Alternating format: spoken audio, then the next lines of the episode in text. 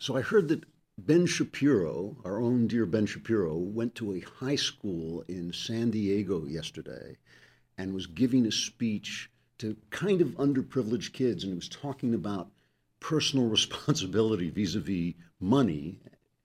And the administrator, the vice principal, in the middle of his speech, shut the speech down and dismissed the school to keep them from hearing these hurtful messages about personal responsibility. And I heard that and I thought, wait, they let Ben Shapiro into a high school? I mean, did, they not, did, they not, hear about the restraining order? No, no, sir. I, I, I, actually enjoy it when the left is stupid and oppressive. That's why, for me, every day is a good day. Trigger warning. I'm Andrew Klavan, and this is The Andrew Klavan Show. So we'll get back to that. We'll get back to the shut upery of shutting Ben down and all the people who want people to be shut up and just be quiet. Uh, but first, I've been continuing the sacred Christmas tradition of watching my screeners.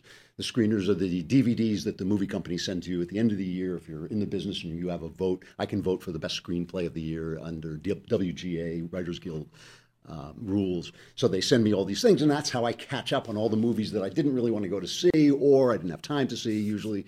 And so I, I, go through them one by one, and sometimes it's great. Last year it was amazing. Last year I saw Firefox, which was a terrific offbeat little film, and then I saw American Sniper before anybody else. And I sat there and I actually wrote a blog saying this is going to be one of the biggest hits of the year, and they don't know it. They don't know what an amazing smash this is going to be. They were releasing it like a little picture, like you know some little Oscar-worthy film, and I thought, no way, this is going to be a huge hit. But they just didn't know it because they live in a bubble.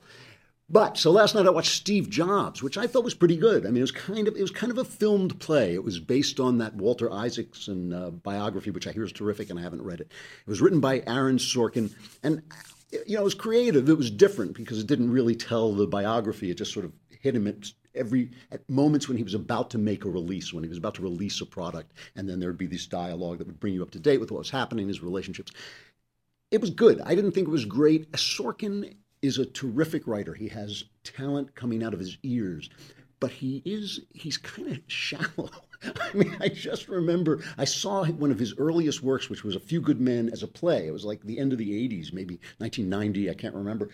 and I remember thinking, I mean, no one had heard of him at that point. I remember thinking, this guy really writes well, but he doesn't have that much to say, you know, and, t- and talent is blind. Talent goes, lands on people who are profound and deep, and it lands on people who are shallow. Sometimes people get so much talent that just the very fact of their talent is profound. Like Ernest Hemingway was like that. Ernest Hemingway, the way he wrote actually changed the way people wrote, but it also just the way he wrote was a philosophy. The way he wrote was an anti psychological, uh, existential way of looking at life just by writing. But he really wasn't that bright. He wasn't that good a thinker. And so after a while, his greatest writing is actually at the beginning of his career. It doesn't get deeper and deeper and deeper like many writers do. Like Shakespeare gets deeper and deeper and deeper as he goes along. Hemingway really doesn't. His best work is at the beginning. That's partially because he was an alcoholic, but also partially because he was, you know, just didn't have that much to say. But Sorkin is a terrific writer. He wrote one of my favorite thrillers, Malice. If you've never seen Malice, it's a great, great thriller. And and this is good. Uh, let's take a quick look at it just to see the dialogue and the, the, the tone of it. What did you do? What did you do? Why has Lisa not heard of me? Man, how many fourth graders have heard of you? You can't write code. You're not an engineer. You're not a designer. You can't put a hammer to a nail. I built the circuit board. The graphical interface was stolen from Xerox PARC. Jeff Raskin was the leader of the Mac team before you threw him off his own project. Everything, someone else designed the box. So how come 10 times in a day I read Steve Jobs as a genius? What do you do? I play the orchestra. And you're a good musician. You sit right there. You're the best in your row. So that's, uh, you know, I, ultimately, I thought this film was kind of sentimental about Jobs. It made him nicer than he actually was. And I think what Sorkin was really doing was writing about himself. He was writing about this guy who, who he feels is, is just brilliant and revolutionary, but not that nice a guy. And I think that's what he was writing about. But he wasn't really writing about Steve Jobs, and it got kind of sentimental. The one thing, though, that is really fascinating, kind of leads into what I want to talk about, is like so many on the left, people just adore Jobs. I mean, and this movie, and uh, Sorkin is a real lefty. He wrote the the West Wing. but he just romanticizes what Jobs is doing, and what Jobs is doing is corporate chicanery and marketing. That's what he, you know, it's corporate maneuvering. I shouldn't call it chicanery. It's not dishonest. He's just, it's, he's just maneuvering in the corporate field, and he's marketing this product. We saw that was Seth Rogen playing Wozniak, one of the guys who really developed it, and he's sort of organizing it and, and keeping watch on the design, but he's not doing any of that. He's a marketing expert, basically, and, and a brilliant man, Steve Jobs, and all this. And I, I, I agree with the fascination with him. He's a fascinating American character. But what makes him a fascinating character is that he's a capitalist. He is the absolute, I mean, it's kind of like, you know, Carnegie or one of the old, you know, railroad barons. That's what he's like. He's like that guy. And so the left loves this stuff. And of course, you know, corporate chiefs, corporate billionaires are now, now the most left wing people in the country because they have figured out that big regulation, big government helps big corporations. It keeps the little guy from competing because the little guy doesn't have the lawyers to deal with the red tape. So the, the, corporations love the left. Plus, all this political correctness is great for them because it doesn't offend anybody. It's typical, typical corporate. You know, don't say anything, don't offend anybody, just sell the Coca Cola. And so, and so, you know, it's it really is funny that the left lives by conservative principles. They admire conservative principles. They know conservative principles are right, but they can't say it not allowed to say it because then you're not virtuous. If you come out and say capitalism is good, competition is good, one idea beating another idea is good, self reliance, if you come out and say, and what Ben said at that high school, they all live by it. They all live by the, you know, good taking care of George Soros. No one protects his money from taxation better than George Soros as he seeks to tax our money and, and spread it around. No one does a better job protecting his money. They all live by it. But if you say it, if you say it, then it exposes their philosophy as false. So that's what we're going to talk about. We're going to talk about shut upery. At the moment, we've been talking all week about the death of a bad idea. A bad, we're watching a bad idea right in front of us collapse and die. Okay, and the way that the left is protecting, nobody wants to let the idea go because their power depends on it. Barack Obama is in power because of this idea, and we'll go back. I'll go back over it and talk about it. But in order to stop people from pointing out, oh look, this idea is dying. You shouldn't actually have power if you have this idea they have to shut you up. Google, the president of Google, get this. I mean, we're talking about corporations loving the left. Eric Schmidt, executive chairman of Google, has backed a hate speech spell checker. And we know how well the usual spell checkers work. So you can just say, no, no, I meant to, I meant to spell the country Niger. You know, I didn't, Nigeria. I didn't, I didn't, like, I didn't, I didn't mean to say that. So he wants a hate speech spell checker that would nudge ordinary web users away from unwelcome forms of expression on social media. Writing in the New York Times, Schmidt said that it was important to use the web's power of connectivity to bring out the best, to force out the best in people, to bring out the best in people. So corporations are now going to decide which thoughts you're allowed to have, which words you're allowed to search, which ideas you're allowed to express. Great thinking. What could possibly go wrong? So this is shut upery, and I think, I actually think that I invented, coined the term shut upery.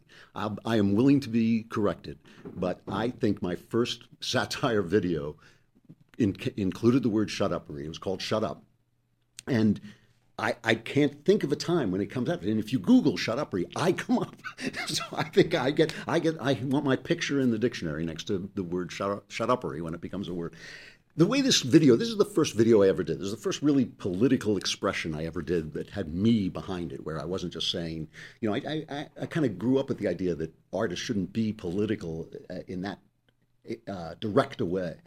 But I kept, I would hang out in LA around other conservatives, and every now and again Roger Simon would come by. And Roger Simon has kind of had, has had a sort of parallel career to mine. He's older than I am, so he's done everything first, but he was a mystery writer. He's written screenplays. Uh, he became a conservative. We just, uh, he, he, has no hair. I think we, we, just, we have a lot in common. And I, kept, I would keep bumping into Roger, and he has this kind of voice like this, and he would say, You should come by. I'm starting a place called PJTV, and you should come by and take a look at PJTV. And I would go, Yeah, yeah, yeah, whatever. You know, I, I don't have time to do that stuff. But one day, you know, I'm sitting around and I think, what is this PJTV? And I go on and I saw Billy Whittle, you know, my pal Bill Whittle. And I thought, wow, this guy is great. And he's smart and he's incisive and he's articulate. But the one thing he's not is insane, you know.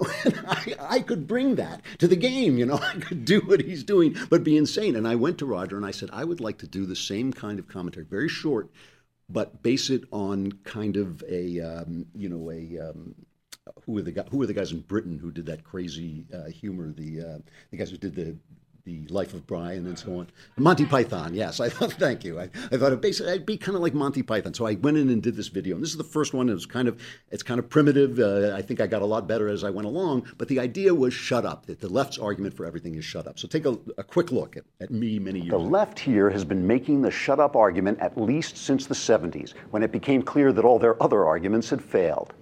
Since it was the only argument remaining to them, they had to invent different ways to say it. If you pointed out that their weakness allowed the murderous tyranny of communism to expand, for instance, well, you were a McCarthyite. Shut up. If you proved that their leniency toward criminals turned our cities into cesspools, you were a fascist. Shut up.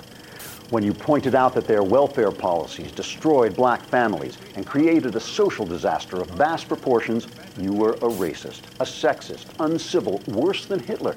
All just different ways of saying, shut up.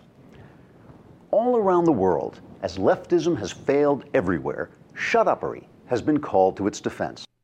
Shut-uppery has been called to its defense. We've been talking all week about the death of a bad idea, the failure of a bad idea, which is taking place, which really took place on 9 11, but it's taken 10 years uh, and more now. It's 14, almost 15 years for us to assimilate the idea and to come back from some of the mistakes that the George W. Bush made and some of the hatred that the left had, which kind of obscured the fact that this idea had died. And now we we gave the ball to Barack Obama, who is the avatar of this bad idea. He is the incarnation of this bad idea. And the bad idea is that there is no moral truth, that therefore all cultures are morally equal, and any culture who rises above another culture must have done something wrong. Why would you rise above another culture if no idea is better than any other idea? Competition is unnecessary because why would you have this savage Darwinian thing where an idea like Steve Jobs' idea wins and another idea fails? If all ideas are morally equal, why would you have to have competition? And how can there be personal responsibility? If you're poor, it must be because you're oppressed. If you're poor, it can't be because you mismanage your money or you mismanage your life.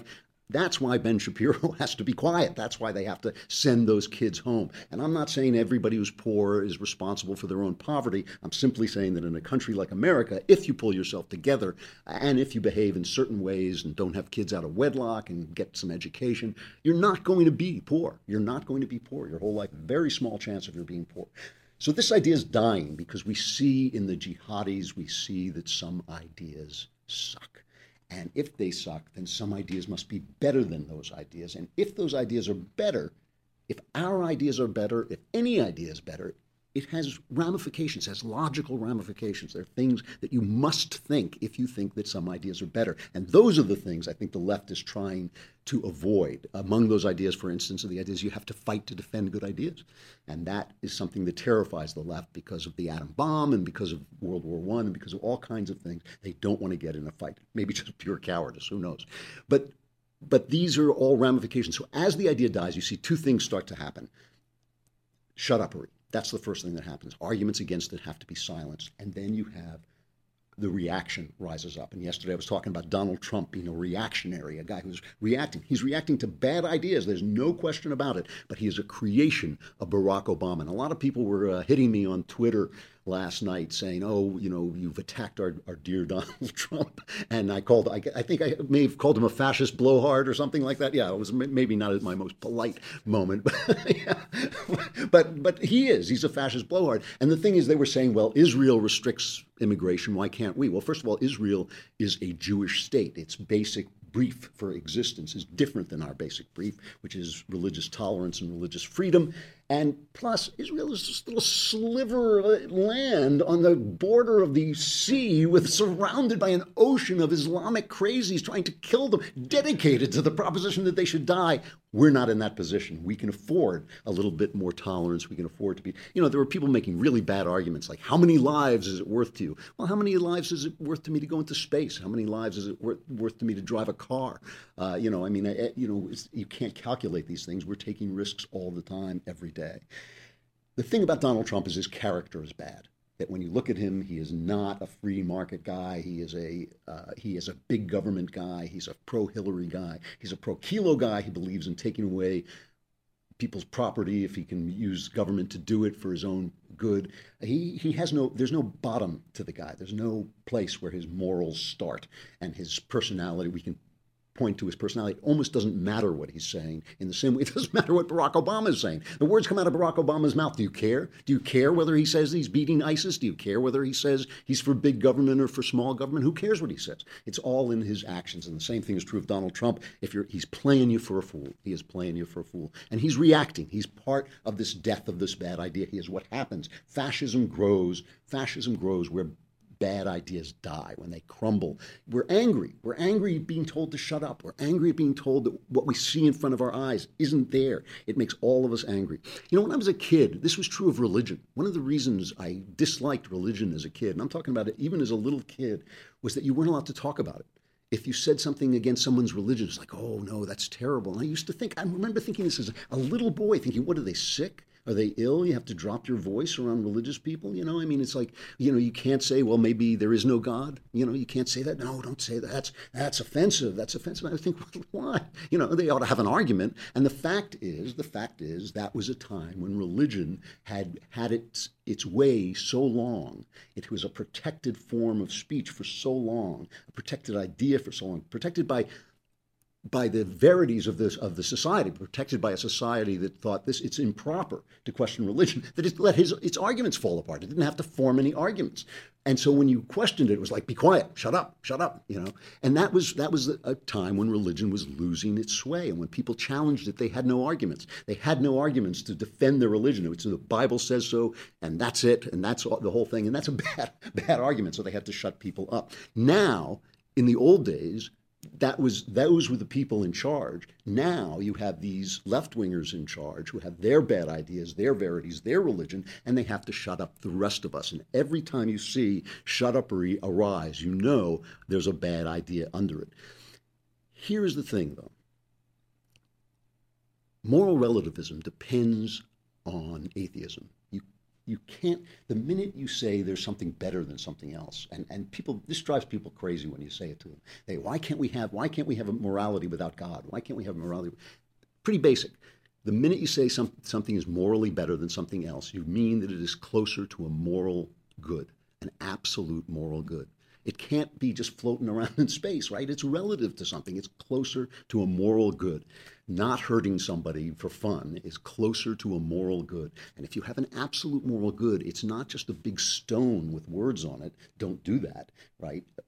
For something to be moral, it requires consciousness and will.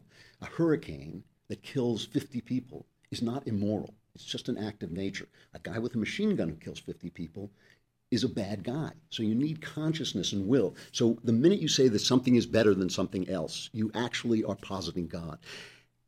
We live at a time, or have lived up till now at a time, because this is the bad idea that is dying. This is the bad idea that is dying. We've lived in a time where the atmosphere was atheistic, the atmosphere was materialistic, for really good reason for a really good reason. Science is materialistic, and science was doing so much good stuff. Science was explaining so much stuff that we, it was just natural to sort of assume that eventually you'd get to A. You know, you'd get to what the first cause, and it would be like an atom or something like that. And so, and so scientists have had this kind of assumption uh, of materialism, assumption of atheism. When you really listen to the ideas of the atheists, and the, the, atheists get all the press. They get all the press. Guy comes along and says, "Oh, by the way, there really is a God." No press, zero press, and and some some really smart people have said this. They don't get covered at all. But the minute a scientist comes out and says there's no God, or a writer comes out and says no God, he becomes famous. The press will build him up. When you listen to these guys, it's not that they're dumb; they're smart, but they say dumb things. Their arguments against God are not good. I, I brought a couple along. I just went and did a quick search. Christopher Hitchens, I love quoting Chris, Christopher Hitchens because I think he was one of the terrific prose writers of my day. When I read Hitchens on art, on culture, I, I, I didn't even have to see the byline. I didn't have to see the byline. I'd be sitting around reading him thinking, this guy is brilliant. Who this? Oh, Christopher Hitchens. Of course. It's always, it was always Christopher Hitchens because the guy was brilliant. I, I only met him once thoroughly charming alcoholic, just one of those wonderful British. All British writers are alcoholic. All British actors and writers are alcoholic. Just, but just as charming and delightful and polite as he could be, and, and witty. But just listen to him put forward. He had his basic argument against religion was that religious people are violent, and that's of course a ridiculous argument because all people are violent. People kill people for atheistic reasons. The communists killed more people than anybody else. The uh, Nazis weren't religious at all. But listen to this argument that he makes here. He's a very, very brilliant man making a very bad argument. And the greatest obligation that you have is to keep an open mind and to realize that in our present state, human society, we're more and more overborne by how little we know and how little we know about more and more, or if you like, how much more we know, but how much less we know as we find out how much more and more there is to know. In these circumstances, which I believe to be undeniable, the only respectable intellectual position is one of doubt, skepticism, reservation, and free, and I'd stress free and unfettered inquiry. In that lies, as it has always lain, our only hope. So you should beware always of those who say that these questions have already been decided. In particular, to those who tell you that they've been decided by reservation, excuse me, by revelation, uh, that, that there, that there are handed down commandments and precepts that predate, in a sense, ourselves, and that the answers are already available if only we could see them. Now, that, that is just a, a half argument. It's a half argument. Would anybody say would anybody say, you know, we really have to keep our mind open about whether it's a good idea to drive a nail into somebody's forehead for fun? You know, would anybody say that? Do I have to say, after uh, living with my wife for 35 years or so without having a single argument, do I have to say that we're well matched? I, I have to keep my mind open about whether I want to live with this woman.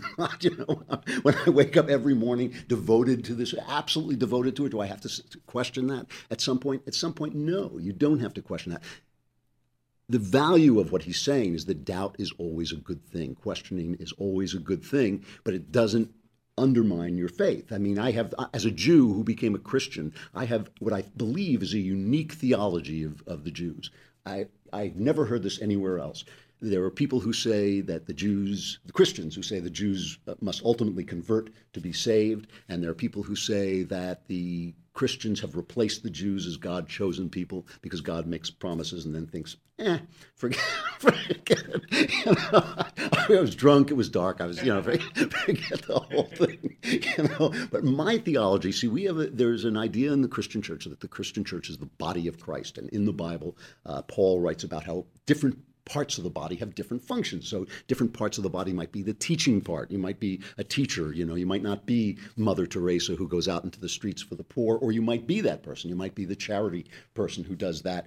I believe that Jews, and some Jews will find this offensive, I know, but I believe the Jews, whether they like it or not, are part of the body of Christ. They're the part of the body of Christ that doubts. They are the part that keeps us honest. They are the part that does not believe. And I think all of us, if we want our faith to be alive, have to have this part that we can go to and say, what if it's all nonsense? You know, let me listen to your argument. Let me hear your argument. I, I never tell anybody to shut up. I don't want anybody to shut up. I want to hear it. I want them to be polite, but I want to hear their argument against what I believe. So Hitchens is right that we need doubt, but that doesn't that doesn't uh, um, negate the need for faith or the worthiness of faith.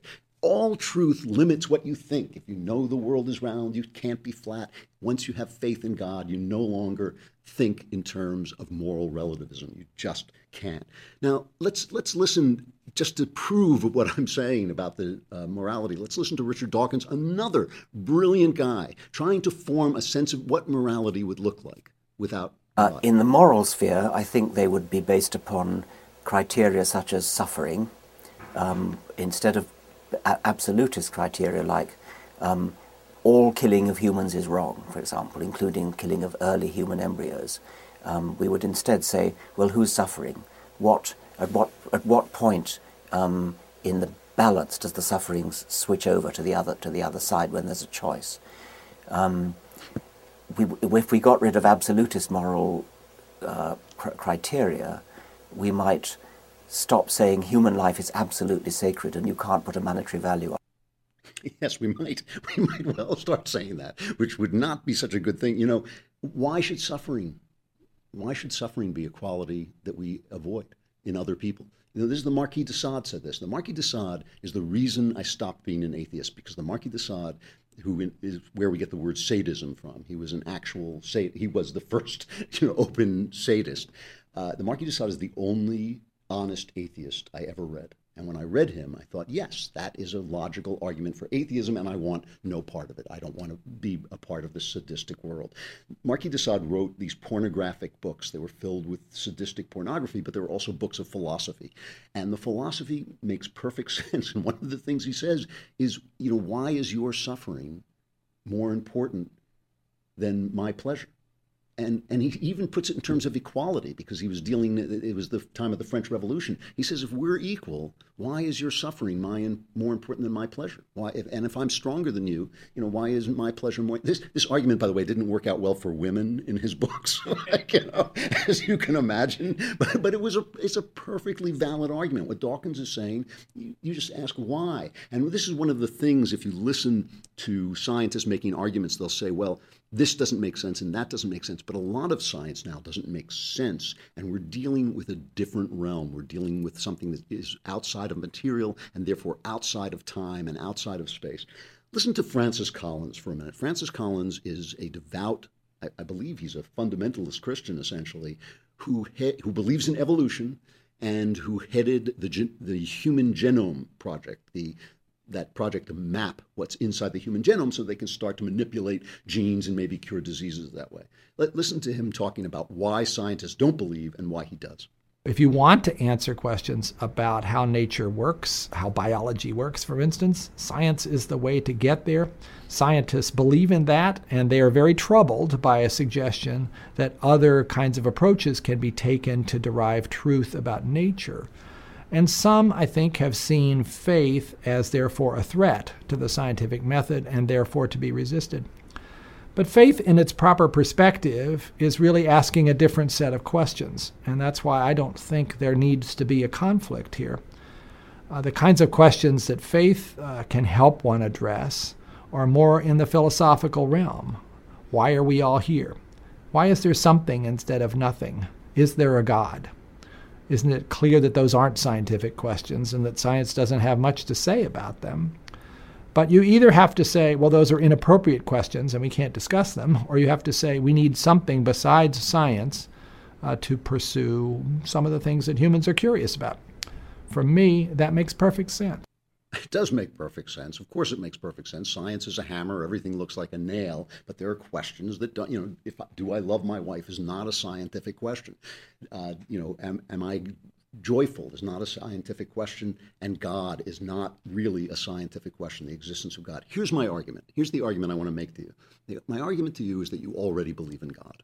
You don't know it, you may not like it, but you already do. You already believe in the Spirit. You already know you're not a piece of meat you never nobody tells the story of his life in terms of his meat. Nobody says you know i was small i got big i bent over and i died. Nobody that's not the story of your life. The story of your life is what you love who you are what you did how you developed. The story of your life is the story of your spirit. Nobody thinks some people think different things are fair and unfair but nobody thinks those categories don't exist. Nobody thinks there's no category of the fair and the unfair. We all know some things are fair and some things are unfair and we can argue argue about it. We can argue about those things. We know that things are right and wrong. And anyone who says, if you listen to the left, what they say is this there is no absolute morality, and therefore it's wrong to be prejudiced against another culture. Well, what makes it wrong if there's no absolute morality? It's not an argument that makes any sense. You already believe in a world that makes sense, and the world that makes sense is a world with God in it. And that is true of Richard Dawkins. It was true of uh, Christopher Hitchens when he was alive. They all believed in the same thing. But now the question is since this idea of moral relativism and atheism with it is dying, since that idea is dying, what are we going to replace it with? And what does it mean for our politics? Because there's no going back okay? This is a new world. Sex is not the same as it was. War is not the same as it was. Technology is going to change the very nature of being a human being. Some of the stuff that steve jobs did is going to change the very nature of being a human being. It already has. We can't you know Jesus Christ may be the same yesterday, today, and tomorrow, but we're not.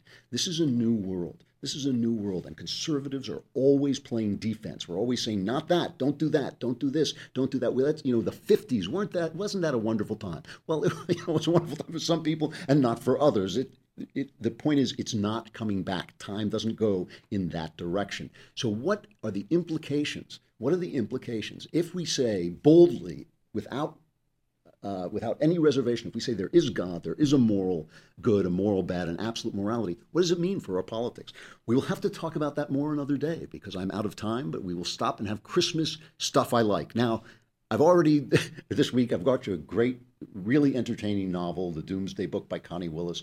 I recommended a really fun movie, Remember the Night. So uh, this one's a little bit more serious. Uh, you know, the last pope, Benedict XVI, was, in my opinion, one of the great, great theologians uh, of any time. In, one of the great theologians in history. Uh, he, the the press was constantly picking on him about this little thing and that little thing, and some big things like the scandal in the church.